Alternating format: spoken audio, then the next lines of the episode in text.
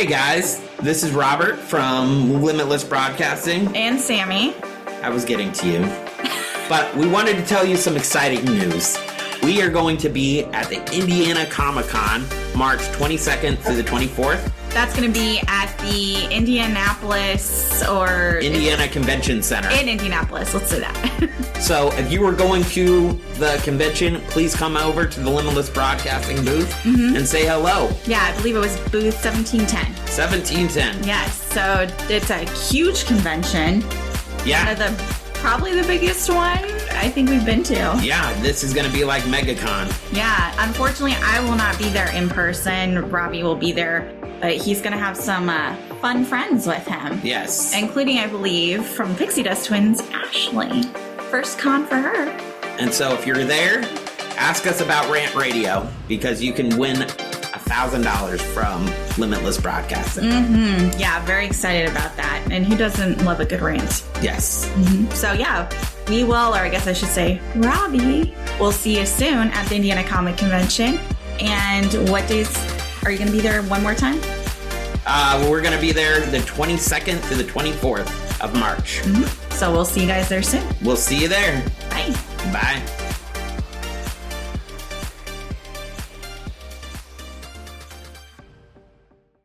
What's your favorite scary movie? What's the boogeyman? You hang up on me again, I'll cut you like a fish, understand?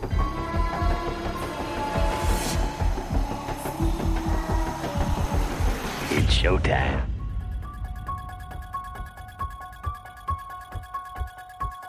Hello, everybody. Welcome to episode one of the You Can't Kill the Boogeyman podcast with me, Sammi. And I'm Robby.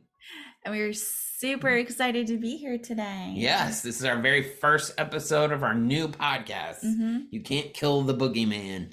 Yeah, and we're not just talking about health issues, which is what we talk about on the painful truth of living with chronic pain usually. So, So we wanted to switch it up, have a little Mhm. more excitement and fun with Mhm. everything. Yep. And we are both big horror fans. mhm. We actually just got done shooting a horror movie for the OYF Film Challenge. that's the Orlando Independent Filmmakers. Yep, our film got picked. Mhm. I'm currently editing it. Yes. I'm going to be done with it hopefully by this week. Mhm. So, Very exciting stuff. So, actually, by the time this episode comes out, in theory, he should be done with it. Yep. But we'll we'll see. Yep. how that goes. after we record tonight, I'm going to be working on that tonight. Mhm. Yeah. Just as a heads up, the plan is right now probably for episodes to come out every other Every other Thursday. every other Thursday. So sorry. So every other Thursday, we will plan to release an episode. So that could change. Might do it more often. Might have to do it less often. But right now, the plan is every other Thursday to have a new episode out. Yep. Mm-hmm. And you guys can follow us at on Instagram, Yes. Boogeyman Pod. Yes. hmm At Boogeyman Pod. Yep. You So can follow us on there. You can also email us at boogeymanpod at gmail.com. If you have any comments, thoughts, Questions, suggestions for things for us to watch. Anything. Yes. We do have a list started of movies that we're going to go through, and then eventually we will hit a time period when we will be looking, I think, for what our next steps will be. Correct. hmm Yeah, for sure. Correct. hmm So, are you ready to start the episode? Yeah, let's just jump in. So, we're super excited to kick off today's episode, or the very first episode of our show, with Robby's favorite scary movie. Don't answer the door. Don't leave the house. Don't answer the phone. But most of all, don't scream. That's right. It's the original Scream. Listen, asshole! No, you listen, you little bitch. You hang up on me again, I'll cut you like a fish, understand? How can you not like the original Scream? Well, let me ask you a question, Mm-hmm. Sammi. What's your favorite scary movie? Probably Halloween. Yeah? Although Scream has actually grown on me quite a bit over the years, possibly because you love it so much and we've seen it Yeah. a bit more often. I I do actually enjoy this movie a lot too. We actually just went out and bought the fifth DVD, The reboot. the reboot. And we'll get into everything and Mhm. where we rate each movie. Yeah, I kind of figured maybe when we finish up with the last Scream, then we can kind of say what order we put them in. I Yeah. that might be a good time. Also, in general, when we're doing movie reviews for the show, we're not really looking to bash movies. We may not like everything about it or have things that we don't necessarily like about the story or what they do with characters and whatnot. But as a general rule, we are not here to bash filmmakers Right. because he is a filmmaker and and it's everybody's art and opinion and Right. just I, I hate to to trash on on Right. people's movies, especially when we're not professional movie critics. Right. It's eh, we're mostly going to talk about things that we like, and we're going to talk about movies that we like. So if you don't like the original Scream, we're not going to complain about it on this show. Just as a heads up. Everybody's entitled to their opinion. But you are certainly entitled to your but opinion. Yes. buckle in. It'll be a good show. We have some a good show for you guys lined Mhm. up. All right. So you ready for a summary of the movie? Yes. Okay, so so sorry too if you hear any funny noises That's like that. That is a dog sneezing. That's Raven. We have two puppies in here. Well, I guess Raven's not technically a puppy. She's like nine years old, but she is feisty enough to be a puppy. yes, she is very silly. They're two German shepherds. Raven is adopted. We rescued her, and then we have our. I still call him a puppy, but he's going to be three next year in 2023. We got him during COVID. It's Lucifer, Yeah. Lucifer Morningstar. For those of you who like the show, So we like the show, we Mhm. like horror, so Yes. that only Mhm. goes well with it. Yeah, so when you're watching this on YouTube, so sorry, you might hear some funny noises like the dog sneezing. it happens, but we let them in here because they would prefer to be in here versus outside the door where they may bark and make other noises. Exactly. All right, so ready for the summary. Here we go. The sleepy little town of Woodsboro just woke up screaming. There's a killer in their midst who's seen a few too many scary movies. Suddenly, nobody is safe as the psychopath stalks victims, taunts them with trivia questions, then rips them to bloody shreds. It could be anybody. Dun dun dun. Like it? Ah. So much fun. All right, so release date. This movie came out December 20th, 1996. That's right, it was a Christmas movie, Yeah. which is Released always in- funny to think about. Actually had a great box office because of the releasing time. hmm It is rated R, of course, for violence and the strong graphic horror, gore, and language. Duh, makes Duh, sense, yeah. right? The genre, obviously, it is a horror comedy. Director Wes Craven, Wes who Robby Craven. loves, definitely one of his favorites, right? Yeah. I'm not mistaken. Yeah. Producer was Cathy Konrad and Cary Woods. Writer was Kevin Williamson, who we will see pop up a few Numerous more times, definitely.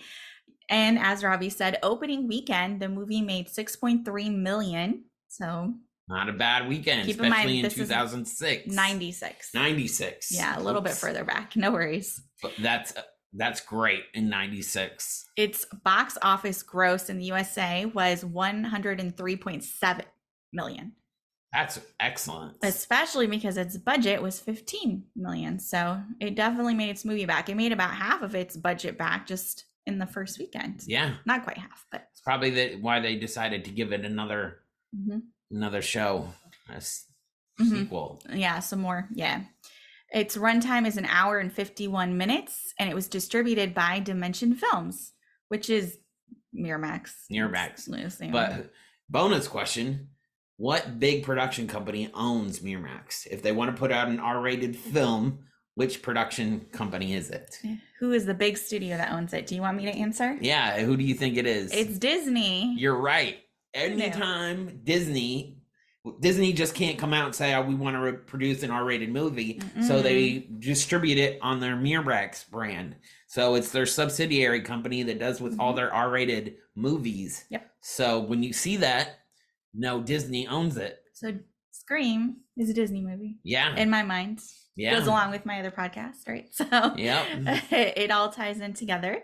Just if you don't know, I do the Pixie Dust Twins podcast. Go check it out if you like Disney movies that are not horror movies Right. and do it with my best friend Ashley. So that's that's another drop right there, another plug for you. All right, so I look up every show we'll do. I've looked up ratings, but I only look on Rotten Tomatoes and IMDb because otherwise it's just too much effort for me. So the official critic score on Rotten Tomatoes was 79% for this movie. Audience score also 79%, and IMDb had it at a 7.4 out of 10. So it's pretty good. That is pretty good. Yeah. So I, I was just like, okay, yeah, I could see that and I understand it. Yeah. All right, so filming locations. That's always something interesting to kind of look into. Filming locations included Glen Ellen, Santa Rosa, Healdsburg, Sonoma, and Tomales, California. Okay. The house of Barrymore's character is situated southeast of Santa Rosa on Sonoma Mountain Road, directly facing the house used in the horror film Cujo. Fun fact and tie in there for you. Who Did knew? not know that. The home of Sidney Prescott is located near Cal Calistoga. I'm so sorry if I'm saying these wrong. North of Santa Rosa. Tatum's house is situated on McDonald Avenue in Santa Rosa, next to the houses used in Pollyanna, which is a 1960 movie, and Shadow of Doubt from 1943. So makes sense. Obviously, they're going to be using houses, reusing houses in Right. the same area of places that they filmed before, because that's Hollywood for you, right? Right. it, it makes sense. The home of Stu, which is the location for the entire third act, is a house on Tomales Road, east of Tomales Bay, that had only recently become available after the death of its owners. Really? That's actually pretty funny. Yeah, I thought that was very interesting little fact right there. The, that's how they got that house. Okay. The Woodsboro Town Square, including the fountain where many of the cast sit in an early scene, is represented by the Healdsburg Town Square. Okay. And I think that's the that's if I, I'm not mistaken, that's Mm-hmm. after they get all at, interrogated by the police. yeah, they're where at- they're at chilling. they're yeah. like, "How do you gut somebody?" and everything. and there's that whole gross conversation about putting body your liver in the organs, mailbox. Yeah, Can you put organs in the mailbox. in the mailbox. Yes, and they make all sorts of jokes about it, and Sidney is not amused. Yes. Right. Yes, mhm, I believe that's a scene. Yep. And fun fact that I think a lot of people know, but just in case, the production was forced to find another location for the school and ended up filming at Sonoma Community Center, southeast of Santa Rosa. More on that in a minute. I will definitely share a little bit more about that. So our cast, the it's insane to think that this cast is like iconic now. Right. But back when they were putting this together, it some of these people were not super well known. No, I would no, say. they weren't. Neve Campbell was Sidney Prescott, our main scream queen. She's also on Party of Five at the same time that this was going on. So not totally unknown. Right. David Arquette was Dewey Riley. So he's uh, a key character in this entire film series, all the way through the most recent film. Yep. Courteney Cox was Gail Weathers. Love her. She's terrible, but I love her character. She's she definitely brings some entertainment. We'll just say that. Matthew Lillard was Stu. Rose McGowan was Tatum. Skeet Ulrich was Billy Loomis. Billy Loomis. hmm Hmm. I wonder how that ties in. Hmm. More to come on that. Jamie Kennedy was Randy, and Robby loves Randy. Yeah, Yeah, I would be a. Randy if if Yes, life was a would. horror movie. He would be the Randy for sure. W. Earl Brown was Kenny Brown. Joseph Whipp was our sheriff Burke. Liev Schreiber, Cotton Weary, which Liev has done a lot of This is where he got his start. yeah. The, a lot of these are early starts for these these actors. Yeah. Drew Barrymore, of course, was Casey Becker. That was a big draw for the movie. And Roger L. Jackson was the voice of Ghostface. And Which- that's been pretty lucrative through for Yeah. him. Yeah, he has definitely made some bank, I think, probably off of doing the, the Yeah. being used over and over again. Yeah, All right, so ready for some film facts? I am. All right, the party scene near the end of the film runs 42 minutes long. That's okay, a long that is time. a long party. It was shot over the course of 21 days from the time sun set to the time it rose. So these were all overnight shoots. Wow. for 21 days. That's crazy. They had a ton of film to edit. Oh my gosh, I can't imagine. After it wrapped, the crew had shirts made that read, I survived scene 118, which was the name of the scene during shooting. The cast and crew jokingly called it the longest night in horror history. I can see Uh, it just makes me laugh to think about it. It sounds awful, and I would have hated to be involved in that. It looks very cool at the end, but I bet if you were on a movie like Scream, I think you would have loved it. Even though staying up that late kind of sucks, but Mhm, you're just kind of taking it in and mhm. it would just all the energy and people Mhm. on set. It's crazy though. All right, so the high school scenes were to be shot at Santa Rosa High School in California. However, very close to the shooting date, the school board read the script and Oh, yeah? denied the film to be shot there due to the violent nature, as they were under the impression that the film was a comedy. Really, something called Scream. And originally it was called Called Scary, Scary movie. Movie. So I don't know where they got the comedy aspect from. Although, to be fair, I guess a scary movie Yeah, did come out later that was a comedy but still and production was moved to Healdsburg, California. As payback, director Wes Craven put in the end credits under the special thanks section no thanks whatsoever to the Santa Rosa City School District Governing Board. He put that in the credits. He did. I did not even Uh, know that. Under special thanks. Yes. I so gotta it's a go fun back and look at it. to look for. Yeah, that cracks me up. I can see Wes Craven doing that. I I don't blame him. It if I remember right reading about it, it caused a big headache for them having to move everything and find another location. I'm and sure. It was all kind of last minute, so it was a disaster. I think it was literally like the day of or like a day before, or maybe even two days before they were supposed to start shooting that they were told no and it sounds like a mess. Yeah. The director of photography, Mark Irwin, was fired a week before shooting was to end. Really? This is very interesting. Director Wes Craven, upon reviewing the dailies, found that the footage was out of focus and unusable, Oh, and snap. Irwin was ordered to fire and replace his camera crew. When Irwin responded that they'd have to fire him too, they did just that. Don't don't stick your nose in it. Yikes. Yikes, yikes, yikes. Filming took place over eight weeks, according to this. But they spent three weeks just on the last film scene alone. So, Yeah. yeah.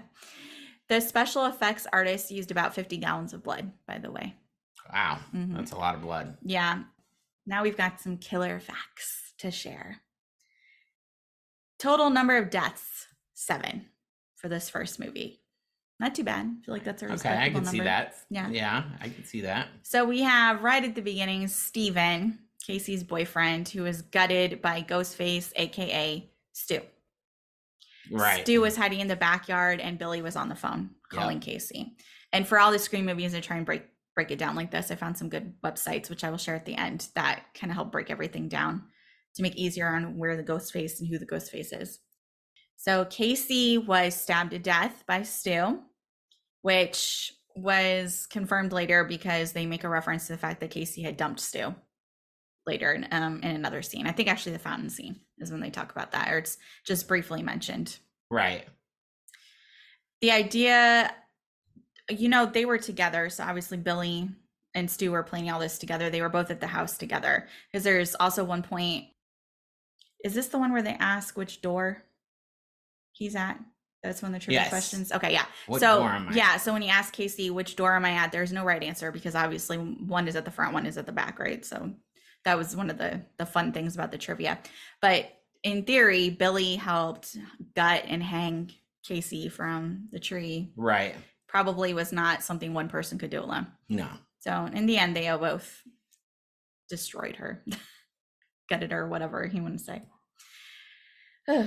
Arthur Himbry was stabbed, gutted, and hung from the goalpost by Billy Loomis. That was the principal. That's the principal. yeah, aka Henry Winkler. Just just some fun facts there for you. I wonder why they killed the Henry the the principal. Sometimes in these movies, like there's some very clear. I get why you killed A, B, and C, and then I feel like there's always at least one in Scream where I'm like, well, why did they kill that person? It's like Maybe just because I don't I know. think just because. I mean, I mean, why not? he got on Billy and Steve. I mean, Stu. stu. I mean, s- stu. Yeah. But I mean, that's the only reason I can come up with is hmm But I don't think it's very explicit as to why. But why not? It's a horror movie, right? right. Tatum was crushed by a garage door when Billy raised it. And this makes sense because Billy was not invited to Stu's party where Tatum was killed. And then in theory, there's also there was some talk at the there was like a grocery store between Sidney and Tatum where they were talking about about Billy and Tatum was just like, you know, you should dump him, whatever, he's not worth it. And there was a ghost face there, right? Like lurking in the background. So the idea is that was also Billy and he overheard Tatum and he was just like, all right, well, fuck you. So I'm going to That's that's why she had to smush you at the garage. hmm Yeah. That makes a lot of sense. hmm Yeah. hmm Kenny was, uh, had his throat slit by Stu. Yeah, that's Gail Weathers' cameraman. no longer mm, unfortunately stu was stabbed there's that whole nonsense between him and and billy where they're trying to you know Frame each other. well they're trying to frame Mm, sidney's dad so right. they're trying to mess each other up that was a bunch of nonsense but he ultimately got it when his head was crushed and he was electrocuted by tv courtesy of sidney So do you in theory honestly? I don't think that would have killed him. Hmm, but we shall discuss this in our next episode Yep. as to why he may not count as a death. Right. Billy was stabbed, obviously, same thing, stabbing each other, and then they he got him. attacked a lot by Sidney and and eventually was shot in the head. And that was what ultimately killed him. Sidney shot him in the head. Mm-hmm. Okay. Yeah. Because it was uh, Gail, Gail Gail- shot him, but that didn't kill him because Right. you know they always come back. right, and he jumps up and she shoots shoots him. Yep. mhm, Yep. Yep. So she was ultimately Gail, Sidney and Sidney at the end. at the end. mm-hmm. And Dewey. Dewey was got stabbed in the Mhm. back. Yes. So at when Sidney was attacked at her house, Stu attacked her in the costume. Billy was on the phone with her. And we know this because Billy came in through the window and dropped his phone. Right. And that's why he should have been arrested. Right. But it didn't work out because they let him go. Right. But there it was right there, right in front of you. The call when she was at the Riley house, so when she was spending the night with Tatum, Stu called Sidney to clear Billy's name, basically, to try and take the heat off of him since he had been arrested already. Because at this time, obviously, no one was aware that there would be two killers. Right. hmm In the bathroom, I read that it was probably Billy because if you look at the pants and the shoes, it looked like the same clothes that Billy had on. Okay. I don't know how true that is. I've also heard some people think that that ghost face wasn't real and Sidney just was freaking out and imagined it and he never was actually in the bathroom. So take it as you will, however you interpret that scene. Um, I don't know. I assume there really was a ghost face, Me too. but I did see on the internet some people were like, "Oh no, it's just a figment of her imagination." so she just made it up because she's 'Cause she was so, freaked out. so stressed out. Yes. Okay. So, yeah, whatever you believe. Dewey was attacked by Billy uh, because he was inside the house when Dewey was going into the house. And at that time, Stu was down to checking on Gail, who'd gotten in the car crash, Right. to see if she was dead. Right. And then Randy saw him, which is why when they come back and Sidney's trying to figure out what's going on, Randy's just like, it's Stu, it's Stu. And of course, at this point, Sidney doesn't know what to believe She's because like, then Stu's saying, no, it's Randy. But Randy was right." Fuck, fuck you both. hmm But, but Randy, Randy was right. hmm For sure. Yeah. Oh, now some other fun things, which I'm glad they changed this. During production, Ghostface's signature black robe was actually going to be white originally Really? because he's a ghost. Like, no, I. I got it. So I understood it, but it was changed because there was fear that people would compare the costume to the Ku Klux Klan. Is that why? yes. Oh my god. And then I was like, oh, definitely it would have looked like that with the hood and everything.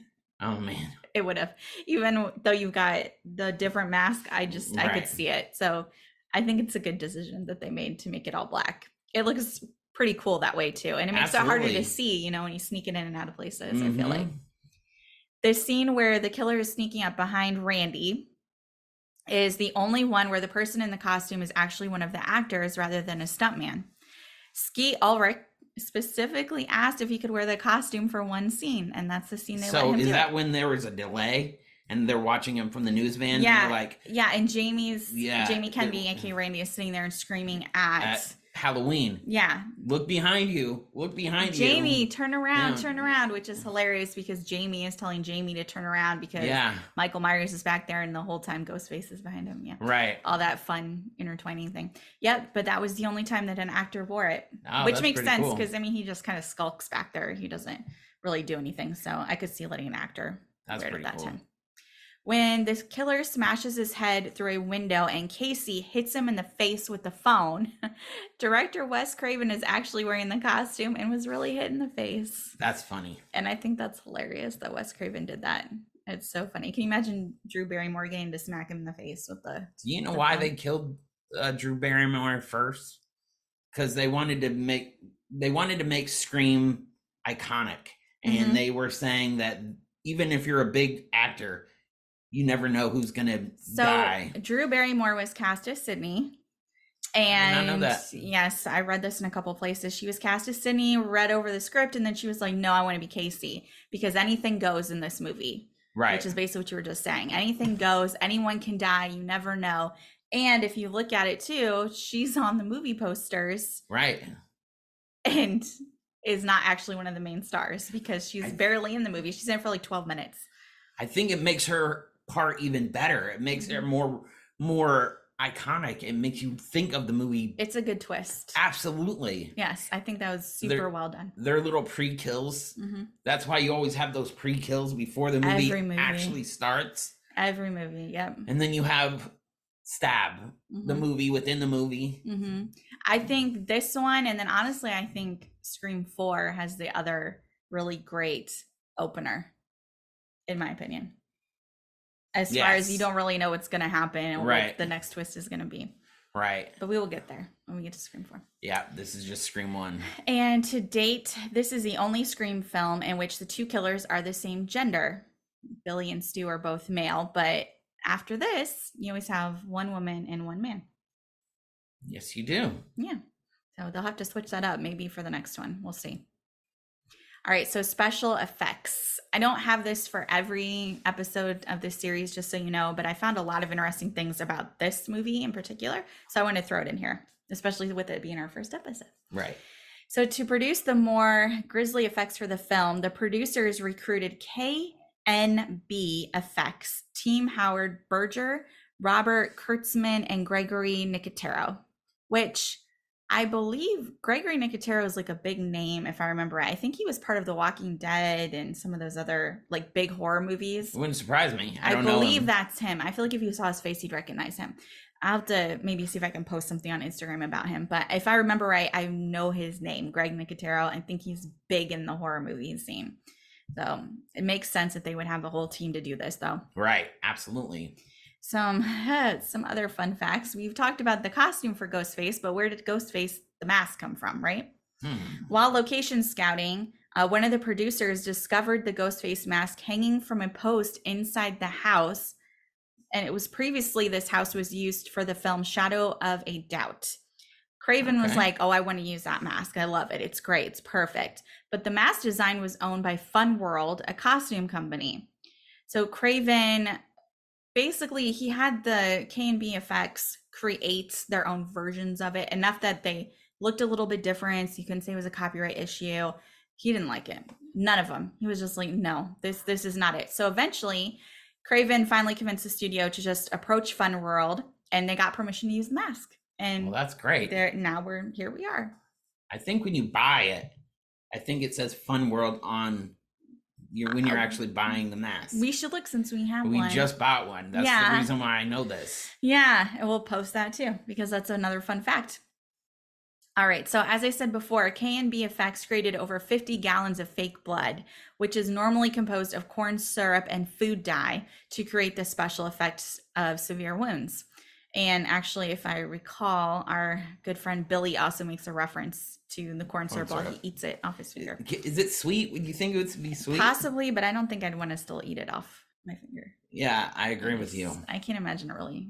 mm, I don't know. Maybe we should make some and we'll see how it tastes. But I, I, I don't know. Two of the most complex special effects in the film were the corpses of Barrymore and Walls. So Casey and, and Steve, her boyfriend.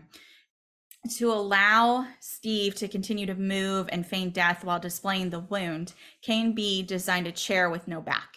So the actor would kneel behind it while his upper body and head and arms were positioned within the chair seating area. If you saw it from the side, he was actually behind the, Sure. the body, you know, with the guts and all that stuff. Okay. It was an act, which makes sense because obviously they couldn't cut him open, right? An anatomical model representing the character's torso and legs was positioned in the chair and disguised so that the actor's upper body and model appeared to be one piece. okay. The fake abdomen was filled with rubber, latex, and gelatin pieces smeared in fake blood, the internal organs, which could then fall out and fall free. So That's there's cool. there's some fun, disgusting facts for you. And the team utilized a similar approach, but replicated Barrymore's entire body, as it would be impossible to conceal her real body and display the special effects of her character when she was gutted. And I've seen pictures of that too. It's almost insane to see like this So fake Barrymore Made a basically character. a clone of her and gutted it. It's like a mannequin almost you can think of. Yeah, if you see it, it's very it looks very lifelike though. It looks just like her. It's insane. That's Again, pretty I'll see if cool. I can find some pictures and post them. That's really cool. All right, so one of the best things about Scream movies is there's always horror movie references outside of the movie that you're in, Yeah, which is so much fun and they continue to do this through all the films, some more than others. you're right. This one is a good one. In various theatrical trailers and TV spots, when the killer and Casey are talking on the phone, part of the theme from A Nightmare on Elm Street can be heard, which has another tie in to. Wes Craven. Yes, exactly. Another Because he was the director of Mhm. Nightmare on Elm Street. Casey says the first Nightmare on Elm Street was good, but the rest sucked.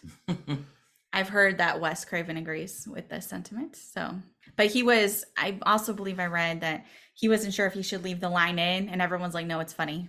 You should leave it in. It's hilarious. That It made it in. funny. Joseph Whipp, who plays Sheriff Burke in Scream, also plays the sheriff in A Nightmare on Elm Street. So lots of tie ins there. Makes Yeah. sense. Uh, Wes Craven makes a cameo in the movie. I'm sure lots of people know this, but just in case, he played Fred the janitor, and you can't miss him because he's wearing a red and green striped sweater, just like Freddy Krueger, And the hat too. and the hats. And he has a beard on him. Yes, true. And he has a beard. It's. So he kind of d- looks like disguises him. himself. Mhm. But that's him. And those are the actual clothes from A Nightmare on Elm Street. Yep. which again, pretty sure it makes sense he had access to that. I could see that. hmm When Billy sneaks into Sidney's room through her window, startling her, he comes in basically in a way that looks just like when Glenn snuck into Nancy's room in A Nightmare on Elm Street. So another Nightmare on Elm Street tie-in, You're kind of the same thing. And that would be, oh, I don't remember who played Nancy, but I believe Johnny Depp was Glenn Yeah. in that movie. So right. yeah, which that is was another Johnny Depp's first movie. ah, their fun fact I did not know. Which yeah. First movie There for we go. Johnny Depp. and it's kind of funny because Skeet, I kind of looks like Johnny Depp, so there's kind of another little like almost. You're right. He does. Yeah, they kind of look similar. And when Billy comes in, he says that he came over because he was bored. He was just sitting at home watching a TV cut version of The Exorcist. Another tie-in right there. Speaking of The Exorcist, Linda Blair makes an appearance as well. There's a reporter who says people want to know. They have a right to know. That's Linda Blair from The Exorcist. Yes, it is. And she also was cast in Wes Craven's Summer of Fear in 1978. So there you go. Lots of tie ins right there. Yeah. When the killer calls Casey, he asks her, Who was the killer in Friday the 13th? This is actually a trick question. Mm-hmm. Who is the killer? Does she get it right? No, she Because does she, not. says Jason. Jason. And the answer is Mrs. Voorhees. Jason's mom. Uh, Jason's mother. hmm She does not get that right. Stu and Tatum had an argument about Casey and Steve's killer.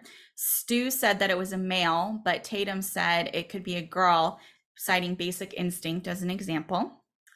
Billy mentions Hannibal Lecter, and they never decided why he liked to eat people. Oh, disgusting. Just mm, super gross. Casey says that her favorite scary movie is Halloween. Yep. Nah, I guess I have that in common with her. They obviously, as we've talked about, they watch Halloween. They actively talk about Halloween, the movie, at the party at Stu's house. Yep. It's a whole big plot point with Randy. Yep. The song that Billy puts on when he and Sidney are making out in her room is a cover version of Don't Fear the Reaper, which was featured in Halloween in the scene where Laurie and Annie are driving to their babysitting jobs. There's lots of John Carpenter Halloween tie-ins with these movies, gotta- in case you you- haven't picked up on it. You have to be up on them, or you'll never notice it. Yeah, there's a lot of these that I feel like oh would not have picked up on. Yeah. At the beginning of the movie, when Casey's parents come home to find something wrong, her father tells her mother to go to the McKinseys. It's the same thing that Laurie told Lindsay and Tommy to do on Halloween. Oh my goodness. It's crazy. I did not. I did not put that together. Isn't it That's crazy? crazy. Yeah, same Yeah. line. Yep. Mm-hmm. Same thing. Billy's surname, Loomis, Loomis. as we kept referencing Billy Loomis, is the same as Donald. Pleasence's character in Halloween. Yep. So there's your other tie-in right there. And the Loomis also comes from Marion Crane's lover in Psycho. So there's Mhm. lots of yeah, lots of tie-ins there. Lots and lots of tie-ins. Billy Loomis quotes Norman Bates saying, "We all go a little mad sometimes." And when Tatum encounters the killer in the garage, she thinks it's Randy. So she says, "What movie is this from?" I spit on your garage, which is I spit, on, your grave. Yeah, that one I did get. So there's like one out of like a million that I picked up on, and Billy Loomis. I guess I got that too. Sidney mentioned, oh Lord, this is one of Robby's things. Sidney mentions the town that dreaded sundown while she, Dewey, and Tatum are buying food for the party. And this dude, Have you ever seen that movie? No. Has anybody ever seen Town at the Dreaded Sundown? I feel like no. if you haven't, stop what you're doing and go watch it. this guy, we're watching it, and he brings it up to me, and I'm like, first of all, I don't remember this stupid fucking line. It's like randomly mentioned in the movie. I don't remember this, and he's looking at me and like I'm ridiculous because I don't know what he's talking mm-hmm. about when he's bringing up the town that dreaded sundown. So here you go. I threw it in here. I made sure I referenced it for you. Even better. All right. Oh my goodness. We mentioned this before when Billy's licking the fake blood off his fingers. And he says it's actually corn syrup and food coloring, the same stuff that they used as pig's blood in Carrie. Yep. There's another in for you. As Stu and Billy reveal themselves to Sidney as the killers, they stand head to head, which echoes a famous still photo from the film The Thing with Two Heads from 1972. Oh man, I didn't get that either. Mm-mm, no, but it does look very creepy. So Yeah. I could see why they, they did that. You know, you can act where that scene was shot. The house you can actually rent it as an Airbnb. I'm sure you can. I'm I sure think we can. should definitely do that. Maybe someday. There are a lot of films that are briefly mentioned during a scene in which Billy and Stu visit Randy at work when he's at the video store. Films that Randy mentions include Candyman, The Howling, Prom Night, Everybody's All American, and Frankenstein is showing on the TV monitors inside the theater, inside the video store well. Now, let let's be honest. Who who misses video stores? They were fun. They were a lot of fun, especially back in the day. You would Yeah. go, go get your popcorn, your videos, Mhm. and you'd be set for the weekend. yeah, for those Gen Zers who never got a chance or younger. You're missed out. Missed out. It was a thing. Yeah, Yeah. it was fun to go and pick and look through the movies and yeah, not The anymore. Everything's so galleries, the accessible. blockbusters, Mhm. everything. Yeah. You'd always get popcorn and soda and Mm-hmm. like taffy because Mhm. they had it right near the register. yeah, it was just like going to the movie theater. The same snacks and everything were there. Yep. Except you made your own popcorn, but Right. still. hmm It was a lot of fun. It was. You guys missed out. And during that party scene, when partygoers are struggling with which movie to watch, the possibilities include The Evil Dead, Hellraiser, The Fog, and Terror Train. So there you go. Lots and lots of other references to other movies. Lots of them. Now we just have some general trivia that didn't really fit into those other sections. So we've already mentioned this. The original title was Scary Movie, which they changed. I believe the I'm glad they did. I I want to say the studio was like eh, about the name Scary Movie, and then they came up with Scream. Yeah, I'm glad they changed But Scream's it. a good yeah, Scream's a good title. I like it. Henry Winkler, we mentioned he was the principal. Yeah. So if you don't know who Henry Winkler is, Google him. But he was in Happy Days, The Fonz. He's the Fonz. When he opens his closet door during his scene, there's a black leather Fonzie jacket hanging up. Thought that was pretty funny. And he also looks in the mirror and he does like the Fonzie move with his hair. Yeah. The same sort of thing. Yeah. So that was pretty funny too. Fun little tie-ins there. Matthew Lillard was cast as Stu by chance after he accompanied his then girlfriend to an unrelated audition taking place elsewhere in the same building. The casting director, Lisa Beach, saw Lillard in the hallway and asked him to audition for the part. And he got into the role with incredible ferocity, which he does throughout the whole movie. So I could definitely see him doing that for the audition too. Wow. Yeah, he's got a lot of energy at the I end can of the see day. that. I mean, he seems like he probably still has a lot of energy, Yeah. even all these years later. Drew Barrymore and Neve Campbell never met Roger Jackson, the actor who played the voice behind Ghostface, before shooting commenced. Whenever they're talking on the phone to the killer, they're actually talking to him. So, he was somewhere offset. yeah, he was actually speaking to them directly on the Wes phone. Wes Craven did that, so it's more creepier. Mm-hmm.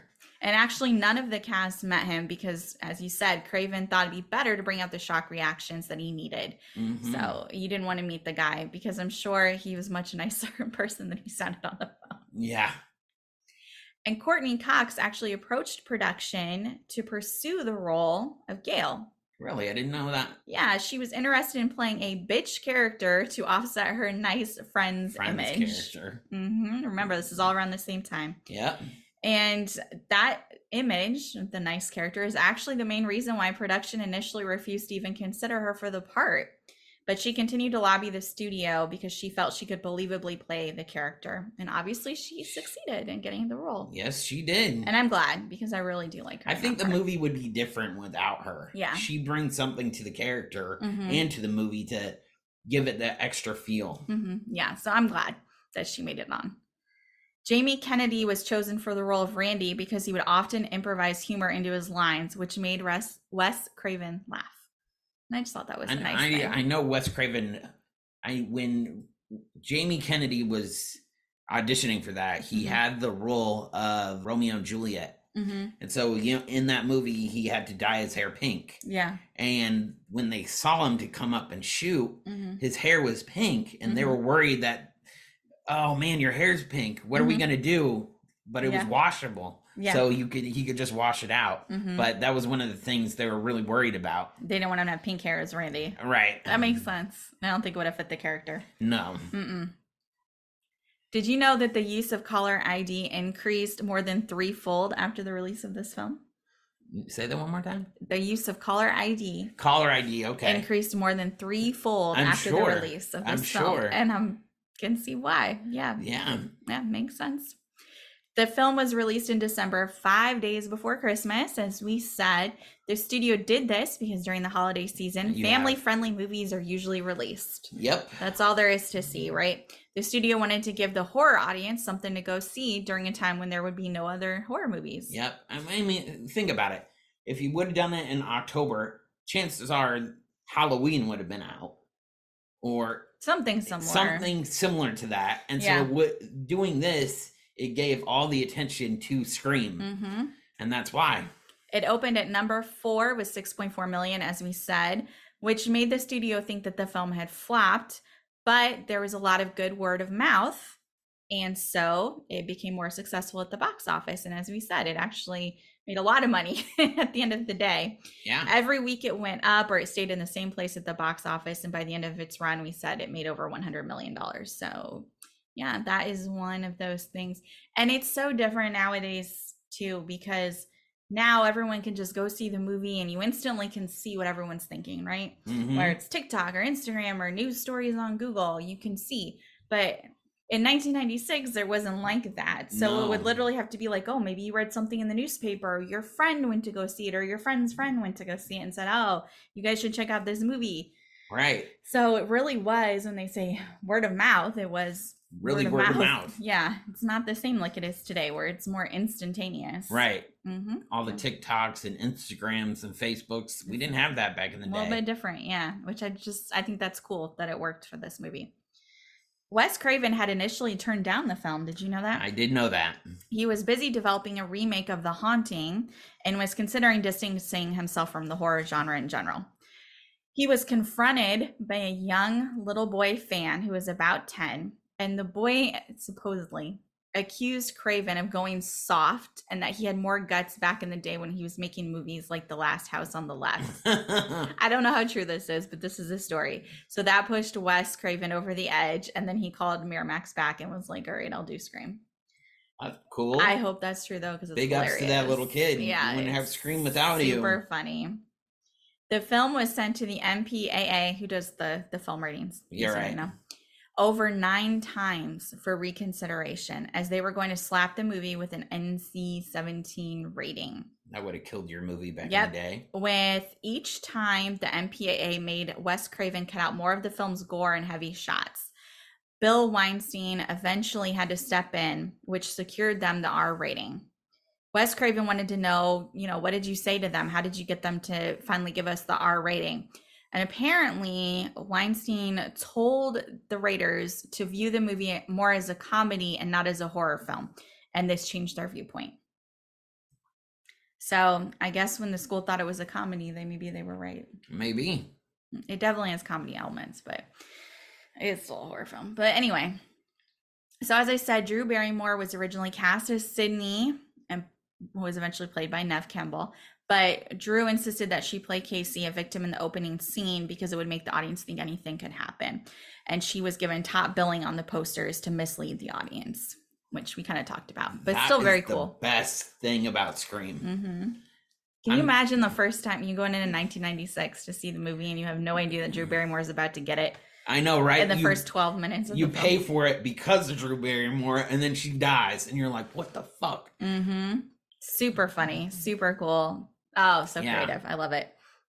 It was very cool. When Sidney comes out, this is at towards the end of the film, when she comes out of the closet and she stabs Billy with the umbrella. Do you remember she's dressed as Ghostface at this time? hmm and she attacks him with the umbrella. So the stuntman was supposed to hit a pad that was on Skeet Ulrich's chest, which makes sense, right? Mhm. There's gonna be an area where he needs to hit. The first hit made it on the pad, but the second one slipped, and the stuntman really hit him in the chest. He really hit him Wow. which is a big deal because the actor has metal wiring beneath his skin from an open heart surgery that he had as a child and it causes Wow. him intense pain Really? if it's struck or has pressure applied to it so when the umbrella really hit him in the chest his shocked expression and scream of pain were real it was genuine really? I did not know that. and wes craven kept it in because he liked the authenticity so did they? I'm sure they had to cut after it. i would I imagine, imagine the poor guy What you Uh, do for cinema? Yep, but it made it in the movie. And I know I told you this not too long ago. In this scene where Billy throws the phone at Stu, the fake blood on Skeet's hands were so slippery that the phone actually slipped out of his hand and then accidentally hit Matthew in the head. And his reaction as Stu is also, if I remember right, real. Right. It's just like, you know, basically you hit me in the fucking head with the phone. Are you serious right now? Right. Yeah, because it wasn't supposed to happen. I thought that was scripted when you before you told me that. Yeah, and that makes me laugh too, just the way he did it. But it's in the film now. so. yeah. All right. So some favorite quotes from the movie. You may have more different ones. Obviously, I know your favorite one. What's your favorite scary movie? No, Do you like scary? Movies? Do you movies? like scary movies? Is another big one. You never told me your name. Why do you need to know my name? because I want to know who I'm looking at. I love that. It's so creepy. Oh my goodness. I just ooh, gives you chills. And what do you want? To see what your insides look like. Yeah, it's so gross. Ghostface has so many rude things to say. Tatum, I love this. No, please don't kill me, Mr. Ghostface. I want to be in the, sequel. Did not work out for her. No, she did not make it to the sequel. Stu says we put her out of her misery because when he's talking about, let's back this up. He's talking about Sidney's mother, mother. Maureen. We put her out of her misery because Because let's face it, it. Sidney, your mother was no Mhm. Sharon Stone. Oh, That's one of the best lines of the whole movie. another classic. no Sharon Stone.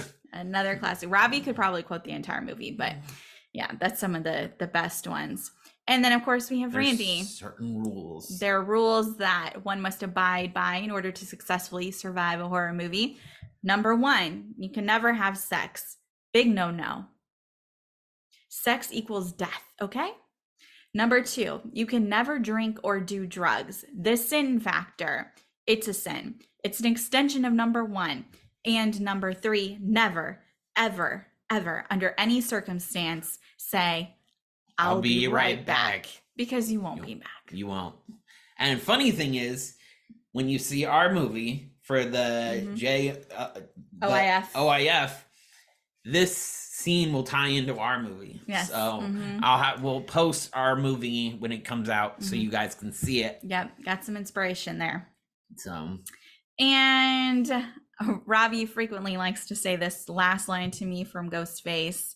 If you want to do your your lovely little thing, no, you listen to me.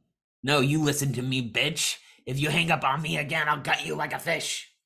So pleasant, That's great. so pleasant to listen to. Oh boy! So that's all the the fun behind the scenes facts and trivia that I had. But any general thoughts that you want to share about the If movie? If you've not seen this movie, definitely go out and see it, rent it. It's on HBO. You Mhm. can rent it or you can view it on HBO. I think it's on Amazon as well. We own it. so. I own all of them because Yeah. I like the DVD commentary because I wanted to know everything about this movie, Wes Mhm. Craven, how he shot it. Yep. Like with me is I like to watch the movie with the commentary on Mhm. because it's like a two hour film school and you Yeah. get to realize like why did they set up this shot why did they do this why did they do that and it's got fun behind the scenes Right. things and there's always deleted scenes and whatnot too on the exactly the dvds or blu-rays exactly i Mhm. mean i'm glad they actually decided to put out another one even though wes craven passed away Mhm. that was the holdup yeah. of why the franchise hasn't moved forward. But i'm glad we we'll we'll talk about that film when we get there. I'm Mhm. kind of jumping the gun here. Yeah. But i'm glad that we got over that hurdle. Hmm so, Yeah. and i think what's fun too about scream is there's the whole who done it aspect. This is not michael myers. Right. Right? Or leatherface or Jason or Freddy, where you're just like, oh, it's a scary monster coming to get me. This is okay. Sidney knows this. Well, two people, but you know, for most of the movie, you think it's one. You're supposed Right. to think it's one person. The whole time, you're just like, so Sidney knows this person. This is somebody she's interacted with, someone around her. In Mhm. theory, that's another interesting part. Is because you spend the movie looking for clues. So who is it? Am I right? Am I wrong? Like, oh, Right. Billy got arrested. He had the phone. It's definitely him. But then Billy gets released because she gets another phone call. And you think, oh, it wasn't him, not knowing. Or maybe you did figure it out. I don't know that there were two killers. So that's always fun for the Scream movies, especially as you go into the the sequels right. and trilogy, whatever, all the movies. You know now there's gonna be two killers, right? And you know it's somebody that you've seen on screen. So who is it? They always introduce the killer early in the movie. Mhm, So they're You've there. Seen them. You're like, oh, you probably said no, it couldn't be be them, but you know the way they build it up is Mhm. always great. I never figured it out. So I'm sure you figured it out. Did you figure it out for this one when you saw it the first time? I remember when this came out. Uh, I was very young. Mm-hmm. My mother, my mom was alive, she Mhm. let it. I watched it at her apartment. My Mhm. dad found out that um, we watched this movie, and he was pissed. He was like, "I can't believe you let them watch this movie," and I was hooked. I was like, "I loved would it have been like then." 12. I was probably eleven when I saw 12. this. Yeah. I remember watching it with her and her boyfriend. That's probably why I like this movie so much, is because I this is one of my few moments that I've had with my mother. Mm-hmm. And my dad flipped out like, "Oh, I can't believe you let them watch him watch this movie." Mm-hmm. But I I remember figuring it out because you know this is what I wanted to do. I was Mhm. like, "Oh, I know who the killer is." Did you know it was two? Or did you just think one or the other? At first, I thought it was one, Mhm. but throughout the movie, I did think it was two. Mm-hmm.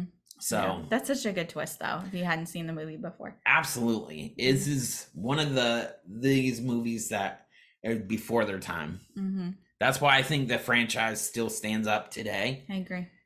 Because of all the horror movies. I mean, can you imagine writing the script on this? I, and Kevin having- is insane. Having to know all the horror movie stuff and mm-hmm. tying in this line, tying Yep. in that line. and it's then crazy. the whole fact that now you've got two killers who are dressed exactly the same. So now in your mind, you always have to know who's where Right. to know. We don't really know which killer is which. You can figure it out as we proved, but Right. at the end of the day, you have to know doing the script, like, okay, this is Stu as Ghostface, this is Billy as Ghostface, and imagine shooting this like the production schedule. Okay, you're on the suit. You're in the suit. Blah blah blah. I, I, mean, think from what I understood though, it was from what I also I think read in here too. It's basically stuntman the whole time. So it was one person really in the suit, but right. you know, it's not really. The characters alternate who's in the suit. They're paying their actors too much money to actually be in there. Plus, they got to do all that running around in that ridiculous robe, and you don't Right. want them tripping and hurting themselves. And, hmm Then you have time off Yeah. from the shoot. So it makes sense. Yeah, because Ghostface is never. Who do you think it is?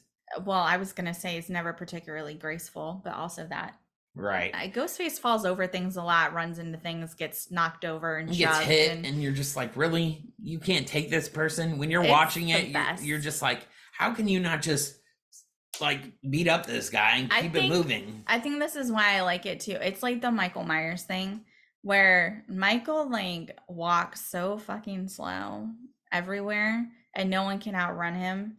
And it's like the same thing. Ghostface never, never has his shit together. Right. but no one can escape him. Right. Sidney, okay, to be fair, Sidney. But everybody else, I'm just like, how are you getting stuck by this guy? I'd be gone. Boom. People, you, I mean, in horror movies, you're running up the stairs when you should be running outside. I Which mean, Sidney makes a big point of in this movie too. It's another fun line when she's Yeah. explaining why everybody is an idiot in horror movies, and then proceeds to do the same thing. absolutely. Mm, She didn't yeah. take her own advice. No. Well, to be fair, she did try and go out the door, and then she couldn't get the door unlocked or whatever. Right. So yeah. So then she ended up going upstairs. But still, not a smart move Right. when you're in a scary movie at all. So, again, if you've not seen this movie, definitely check it out. So much fun. So much fun. Yeah. Wes Craven is a very iconic director. Rest in peace, Mhm. Wes Craven. Thank you for Scream, the f- franchise. And Mhm. we're excited to do Scream 2 next. Mm-hmm. Yeah, and just in case you want to look up any of the fun facts that we shared today, behind the scenes stuff, again, if you buy the movie, that's a good Yeah. reason to Yep. to purchase it for some of the stuff like the commentary and whatnot. Also, I, of course, I used IMDb, Rotten Tomatoes, Scream Wiki. There's also this great one called Dead Meat Wiki, which will include like kill counts and who did what with the Really? I didn't kills. know that. Oh, I'm so glad I found them because it helps a lot when I'm trying to put this together. So shout out to them and whoever put the articles together for all the Scream movies. It's a lot of work, I'm sure. Oh, yeah. Yeah. very but yeah, so. overall, love this movie. Two thumbs up. Two thumbs up. Yeah, we sure. watch it every, ha- year, every Halloween. at and- least once a year. Sometimes we watch it even more. Like if we Yeah. can't figure out what we want to watch, oh, let's just watch Scream. hmm Even in December, we'll Mhm. watch it. Yeah, it's fun. It's a fun movie. So, yep, definitely check it Thank out. Thank you and- for tuning in to our first episode. yeah, for sure. Please come back for our second one. What what Yes. what movie are we gonna be doing? Well, as you said, Scream. Scream 2. Yeah, we're gonna knock out all the Scream movies. That's the plan. So, just as a little future reference, we're gonna do all of the Scream movies. Then we're gonna move into Halloween. Halloween will be a little tricky because we all know what a hot mess Yes. the whole Halloween franchise is. So we're gonna kind of stick with the John Carpenter character. We're not going to include like Ron Zombie's Rob Zombie's version just yet. We will come back to him at a later date. Eventually we'll do Rob Zombie as a whole Yeah. because I love Rob Zombie as a director, movie producer, Mhm. horror director. Yeah. He he's just like Wes Craven. He should get his own genre. Yeah, the plan- subcategory. the way I kind of figured we would do it is well, we're gonna start off with Scream and then we'll run through a bunch of the Halloween movies. And then we'll start doing just director focused. So we'll come back to Wes Craven and look at some of his other movies that he's produced. Well, right. obviously Rob Zombie's on the list. There's more John Carpenter films we want to take a look at. Jordan Peele, we'll go ahead and Peele, knock those out too. So yeah, we've got a lot of plans. A lot of lot of shows to come. Uh huh. So this is just the first one. So thanks so much Thank for you. listening. Yeah. Yes. Thank you guys. All right. We will see you next time. Bye.